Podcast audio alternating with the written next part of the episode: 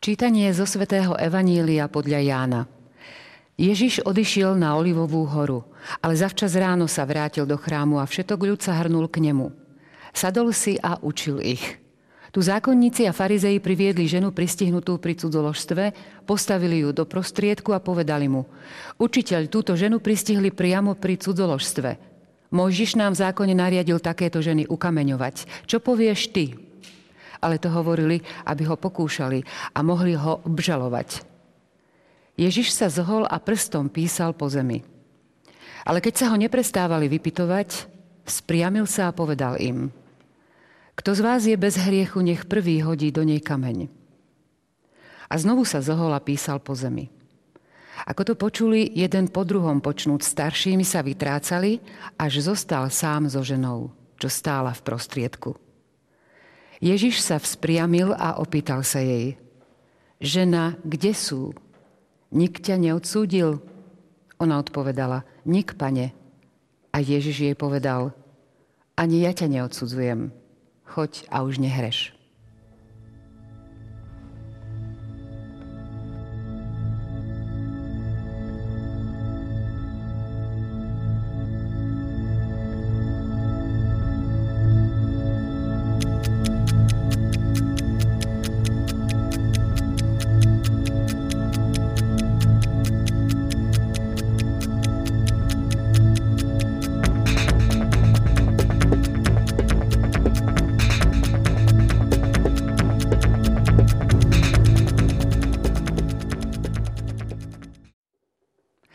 Revolučné postoje pána Ježiša, napríklad milujte svojich nepriateľov, alebo ani ja ťa neodsudzujem, nás učia niečomu novému. Aj o tom budeme hovoriť v dnešnej relácii Efeta. Vítajte pri sledovaní. Naším dnešným hostom je katolícky kňaz pán Ivan Šulík. Vítajte. Ďakujem pekne, dobrý deň. Začnem citátom práve z prečítaného Evanília. Kto z vás je bez hriechu, nech prvý hodí do nej kameň. Aké boli teda tie židovské tradície, by sme si mohli na úvod priblížiť? Tak tie židovské predpisy boli veľmi presné a striktné. Každý z nás si spomenie na zákon oko za oko, zub za zub. Čiže to, čo ty mne, ja tebe. A Ježiš prichádza s niečím, ako ste spomenuli, revolučným. Čiže berie na milosť toho, kto sa dopustil hriechu. Keď sme konkrétne pri tej cudzoložnej žene, tak židovský predpis hovoril, že ten, kto je pristihnutý pri cudzoložstve, má byť ukameňovaný. A tu práve k Ježišovi privádzajú ženu, ktorú pristihli pri cudzoložstve. Je zaujímavé, že kde je ten muž, pretože keď bola priamo pri cudzoložstve pristihnutá, že priviezli len ženu a muža nie. Kto ho vie, či ušiel, alebo prevládol nejaký taký pocit solidarity tých farizejov s mužským pokolením, to my nevieme. Ale je zaujímavé, že Ježiš nerieši skutočnosť, či žena je naozaj vinná alebo nie. On sa jej hneď od počiatku zastane.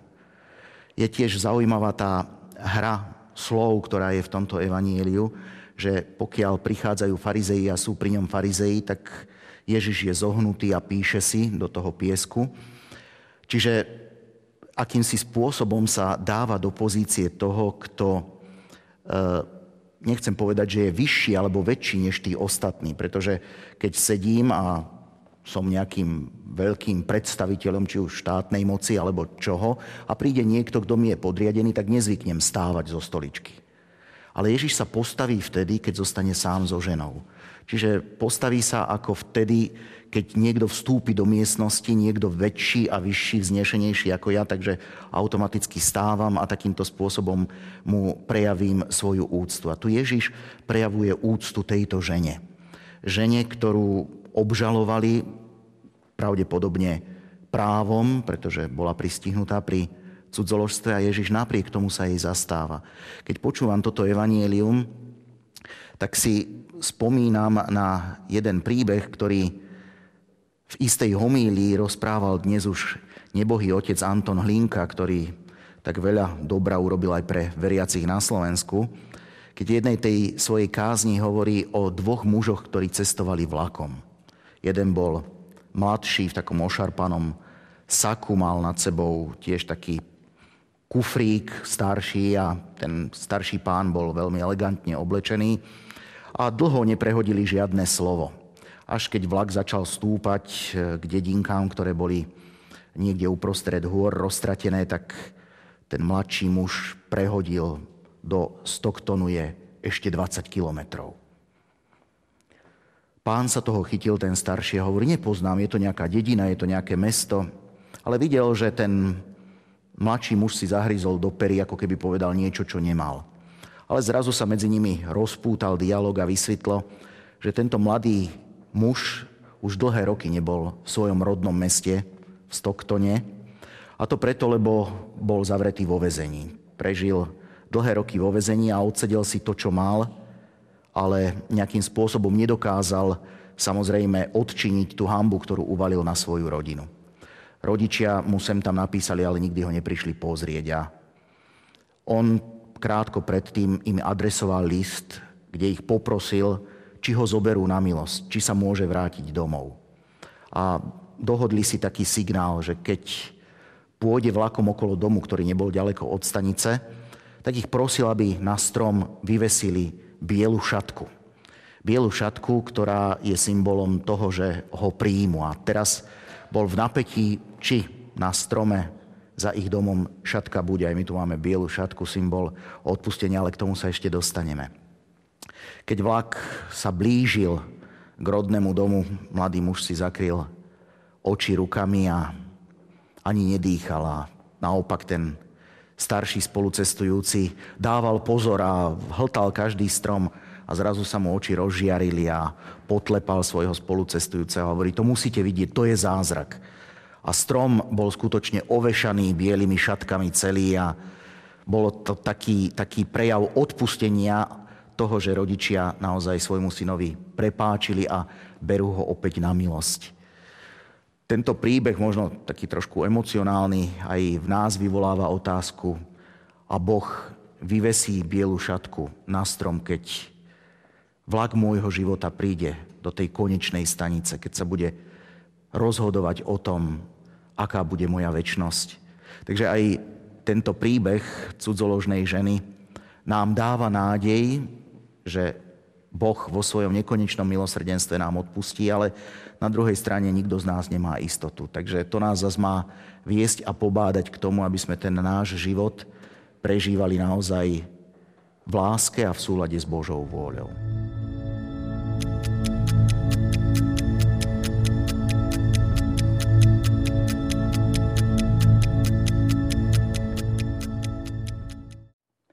Učiteľ, túto ženu pristihli priamo pri cudzoložstve. Mojžiš nám v zákone nariadil takéto ženy ukameňovať. Čo povieš ty? Ale to hovorili, aby ho pokúšali a mohli ho obžalovať. Ježiš sa zohol a prstom písal po zemi. Vy už ste naznačili Ježišov postoj, to, že teda sa nepostavil, keď prišli farizei a sedel. Čo sa tým chce všetko povedať? Tak keď počúvame o farizejoch, tak sa nám môže zdať, že farizei boli nejakí takí nepriatelia Kristovi, takí, ktorí nejakým spôsobom sa a priori stavali voči nemu, ale my si musíme uvedomiť, kto to boli farizei v tej dobe. Boli to ľudia, ktorí sa snažili naplno žiť Boží zákon, uskutočňovať Boží zákon. Možno by sme ich mohli dnes prirovnať k našim reholníkom, ktorí žijú v zasvetenom živote, ale ich problém bol ten, že ten Boží zákon postupne začali nahrádzať rôznymi predpismi a nariadeniami, ktoré mali ľudský pôvod. A bolo u nich veľké nebezpečenstvo, že tú lásku k zákonu povýšili, by sme dnešnou terminológiou povedali, nad zákon lásky. Čiže mali väčšiu lásku k litere zákona, než povedzme ku konkrétnemu človeku. A toto im Ježiš vytýkal, že uprednostňujú predpis a nepozerajú na človeka, ktorého majú pred sebou. A tu je naozaj veľmi pekne vydokladované, dokumentované, ako sa Ježiš zastáva práve ženy, konkrétneho človeka. Tá láska k žene, k človeku má prvé miesto. Už sme spomenuli, že Ježiš vôbec nerieši, či je vinná, či nie je vinná, že sa jej zastáva. To písanie Ježišovo po tej zemi sa dá rôzne vysvetľovať. My nevieme, čo tam Ježiš písal. Nikto pri tom nebol, ale sú rôzne názory. Dokonca niektorí idú tak ďaleko, keď vravia, že Ježiš písal do toho piesku, ktorý tam bol, hriechy tých, ktorí priviedli tú ženu, teda tých farizejov, ktorí boli okolo, a keď zistili a videli, čo tam Ježiš píše, tak sa začali po jednom vytrácať. To je jedno také vysvetlenie, samozrejme sa nám ponúka, nie je to niečo, čo by sme nejakým spôsobom museli brať ako bernú mincu, ale to, čo je naozaj zaujímavé je, a čo je pre nás to podstatné, že Ježiš stojí na strane lásky, na strane ženy, ktorú mu priviedli, a prináša jej to odpustenie, pretože ako vieme, Boh je milosrdný. No a práve o tom Božom milosrdenstve by sme teraz mohli hovoriť, pretože tomu je asi zrejme venovaný celý tento text. Určite, určite. My keď pozeráme okolo seba a vidíme život, ktorý žijeme v dnešnej dobe, tak vidíme, že ľudia, ktorí dosiahli nejaké postavenie a majú tých svojich podriadených, tak sa snažia im dať pocítiť, že oni sú niečo viac, že majú nad nimi určitú svoju moc. To je taká ľudská logika, ale tá Božia logika sa diametrálne líši od tej ľudskej logiky. My keď si zoberieme do rúk písmo sväté a povedzme tiež v Jánovom evaníliu máme 13. kapitolu, kde sa rozpráva o poslednej večeri, tak vidíme, že Ježiš pri tej poslednej večeri robí jedno veľmi zvláštne gesto. Ježiš, Ján začína slovami, Ježiš vo vedomí, že od Otca vyšiel a k Otcovi ide. Čiže vo vedomí, že má neobmedzenú moc nad svetom, nad ľuďmi, nad všetkým, čo robí. Ján pokračuje, vstal od stola a začal učeníkom umývať nohy. Čiže Ježiš nenachádza lepší spôsob na vyjadrenie svojej moci, než ten, že umýva nohy svojim apoštolom. Boh, ktorý umýva nohy svojmu stvoreniu. Môže to vyznieť ako paradox, ale toto je možné len preto, lebo Boh je pokorný.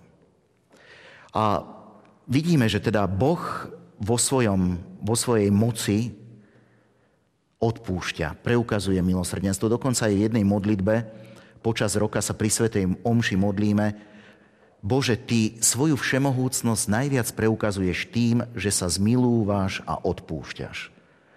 Ľudia majú tendenciu svoju moc preukazovať iným spôsobom, než odpúšťať a zmilúvať sa. Boh svoju všemohúcnosť nepreukazuje tým, že by nejako ničil, trestal, potieral, ale tým, že odpúšťa. Teda Boh je milosrdný. A čo je toto milosrdenstvo? Aby sme sa teda dostali aj k tomu samotnému pojmu. V slovenčine to slovo milosrdenstvo je zložené z dvoch slov. Milosť a srdce. Teda milosrdenstvo označuje srdce naplnené milosťou. Milosť, ako vieme, je nezaslúžená láska. Teda milosrdenstvo označuje srdce, ktoré je naplnené nezaslúženou láskou. Teda láskou voči niekomu, kto si moju pozornosť nezasluhuje. Pretože, ako zvykneme hovoriť ľudovo, má niečo za ušami alebo mi urobil niečo zlé. Aj v taliančine máme tiež slovo milosrdenstvo, povie sa to misericordia, a to slovíčko je opäť zložené z dvoch slov misery a cuore. Cuore je srdce, misery môžeme aj do slovenčiny tak voľne preložiť, že mizerný, teda tí biední. To sú tí biední, ale biední nie len v zmysle materiálnom, že im chýba strecha nad hlavou alebo oblečenie, ale biední predovšetkým v tom morálnom zmysle, teda hriešnici. A milosrdenstvo označuje srdce, ktoré bije pre všetkých biedných a úbohých, teda pre všetkých hriešnikov. A toto je Boh vo svojom nekonečnom milosrdenstve. Svätý Ján Zlatoústy hovorí, že milosrdenstvo je najpodstatnejšia Božia vlastnosť, pretože vystihuje samotnú podstatu Boha. Boh vo svojej podstate je láska. Milosrdná, odpúšťajúca láska. Ale je to veľmi nebezpečné, pretože máme tendenciu často spoliehať sa až tak na Božie milosrdenstvo, že môžeme na to doplatiť. Božie milosrdenstvo mi hovorí, že Boh je ochotný človeku odpustiť. Nie je takého veľkého previnenia, ktoré by Boh nechcel alebo nemohol odpustiť, ak človek o to odpustenie stojí. A ide o toto, aby sme my ľutovali, aby sme my chceli, aby nám Boh odpustil. Dieťa vie, že mama ho miluje, že mama ho má rada, a matka miluje aj dieťa, ktoré sa v živote pomýlilo a urobilo spústu zlých vecí. A dieťa, keď vie, že ho matka miluje, tak sa snaží matke neublížiť. To isté platí vo vzťahu k Bohu. Boh ma miluje a je ochotný mi stále odpúšťať. Ale ak ja cítim a naozaj cítim tú Božiu lásku, tak ma to pohýna a vedie k tomu, aby som Bohu neubližoval. Teda, aby som mu nespôsoboval bolesť tým, že povedzme, žijem zlým spôsobom môj život. Teda, že zámerne robím nejaké zlo. To je to, že naozaj, ak ja pocítim, že ma niekto miluje, tak sa snažím lásku opätovať. A na odpustenie tiež treba dvoch. Toho, kto odpúšťa a toho, komu je odpustené. Lebo keď mi niekto ublíži, ma urazí, tak ja môžem byť ochotný mu odpustiť. Ja mu poviem, ja ti odpúšťam, ale keď mi ten človek povie, ja ti kašlem na tvoje odpustenie a o tvoje odpustenie nestojím, tak účinky toho odpustenia zostávajú visieť niekde vo vzduchu. A Boh je tu vždy pripravený odpustiť človeku, len človek musí o to odpustenie stáť. A to, že o to odpustenie stojí, prejaví tým, že ľutuje. A to sa vlastne deje pri každej dokonalej ľútosti a ešte evidentnejším spôsobom vo sviatosti zmierenia, teda v svätej spovedi, kde nám Boh za každým, keď my prichádzame, s ľutujúcim srdcom odpúšťa.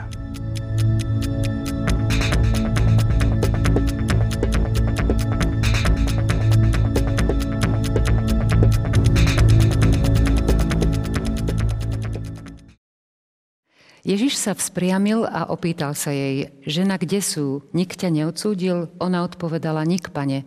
A Ježiš jej povedal, ani ja ťa neodsudzujem. Choď a už nehreš.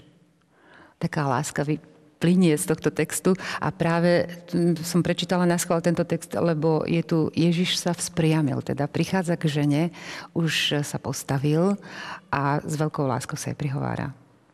Presne tak. Z toho vyplýva také ponaučenie, dá sa povedať, aj pre nás, alebo taký, je tu taký vzor toho, ako sa máme aj my v tom našom živote správať. Keď si zoberieme písmo a vidíme a čítame scénu o stvorení človeka, tak vidíme, že Boh stvoril človeka na svoj obraz a na svoju podobu. Teda človek sa má podobať Bohu. V Novom zákone u Matúša máme Ježišové slova, Ježišovú výzvu, ktorú adresuje apoštolom, ale aj nám. Buďte dokonalí, ako je dokonalý váš nebeský Otec. U Lukáša však je trošku pozmenená táto výzva. Buďte milosrdní, ako je milosrdný váš nebeský Otec. Teda môžeme povedať, že dokonalý je ten, kto je milosrdný, kto dokáže preukázať milosrdenstvo. Dokonalý nie je ten, kto sa veľa modlí, chodí v nedeľu na 3 sväté omše, aj keď to sú tiež samozrejme záslužné veci. Dokonalý je ten, kto dokáže odpustiť a preukázať milosrdenstvo. A toto je výzva pre nás, aby sme aj v tomto napodobňovali Ježiša, aby sme dokázali mať otvorené srdce pre všetkých tých, ktorí si možno našu pozornosť, našu lásku, tak povediac, ani nezaslúžia. Spomínam si na jeden životný príbeh ženy, ktorá koncom 90. rokov prišla za jedným vtedy mladým kňazom a prišla s tým, lebo mu chcela porozprávať, čo prežila v živote. Potrebovala sa nejakým spôsobom vyrozprávať a niekomu zveriť, zdôveriť. A rozprávala o tom, ako sa jej životná kalvária začala v druhej polovici 60. rokov. Žena žila tu v Československu, teda vo vtedajšom Československu, mala priateľa, a rozhodli sa, že emigrujú na západ, pretože nebola tu vtedy sloboda a oni túžili po živote v slobode.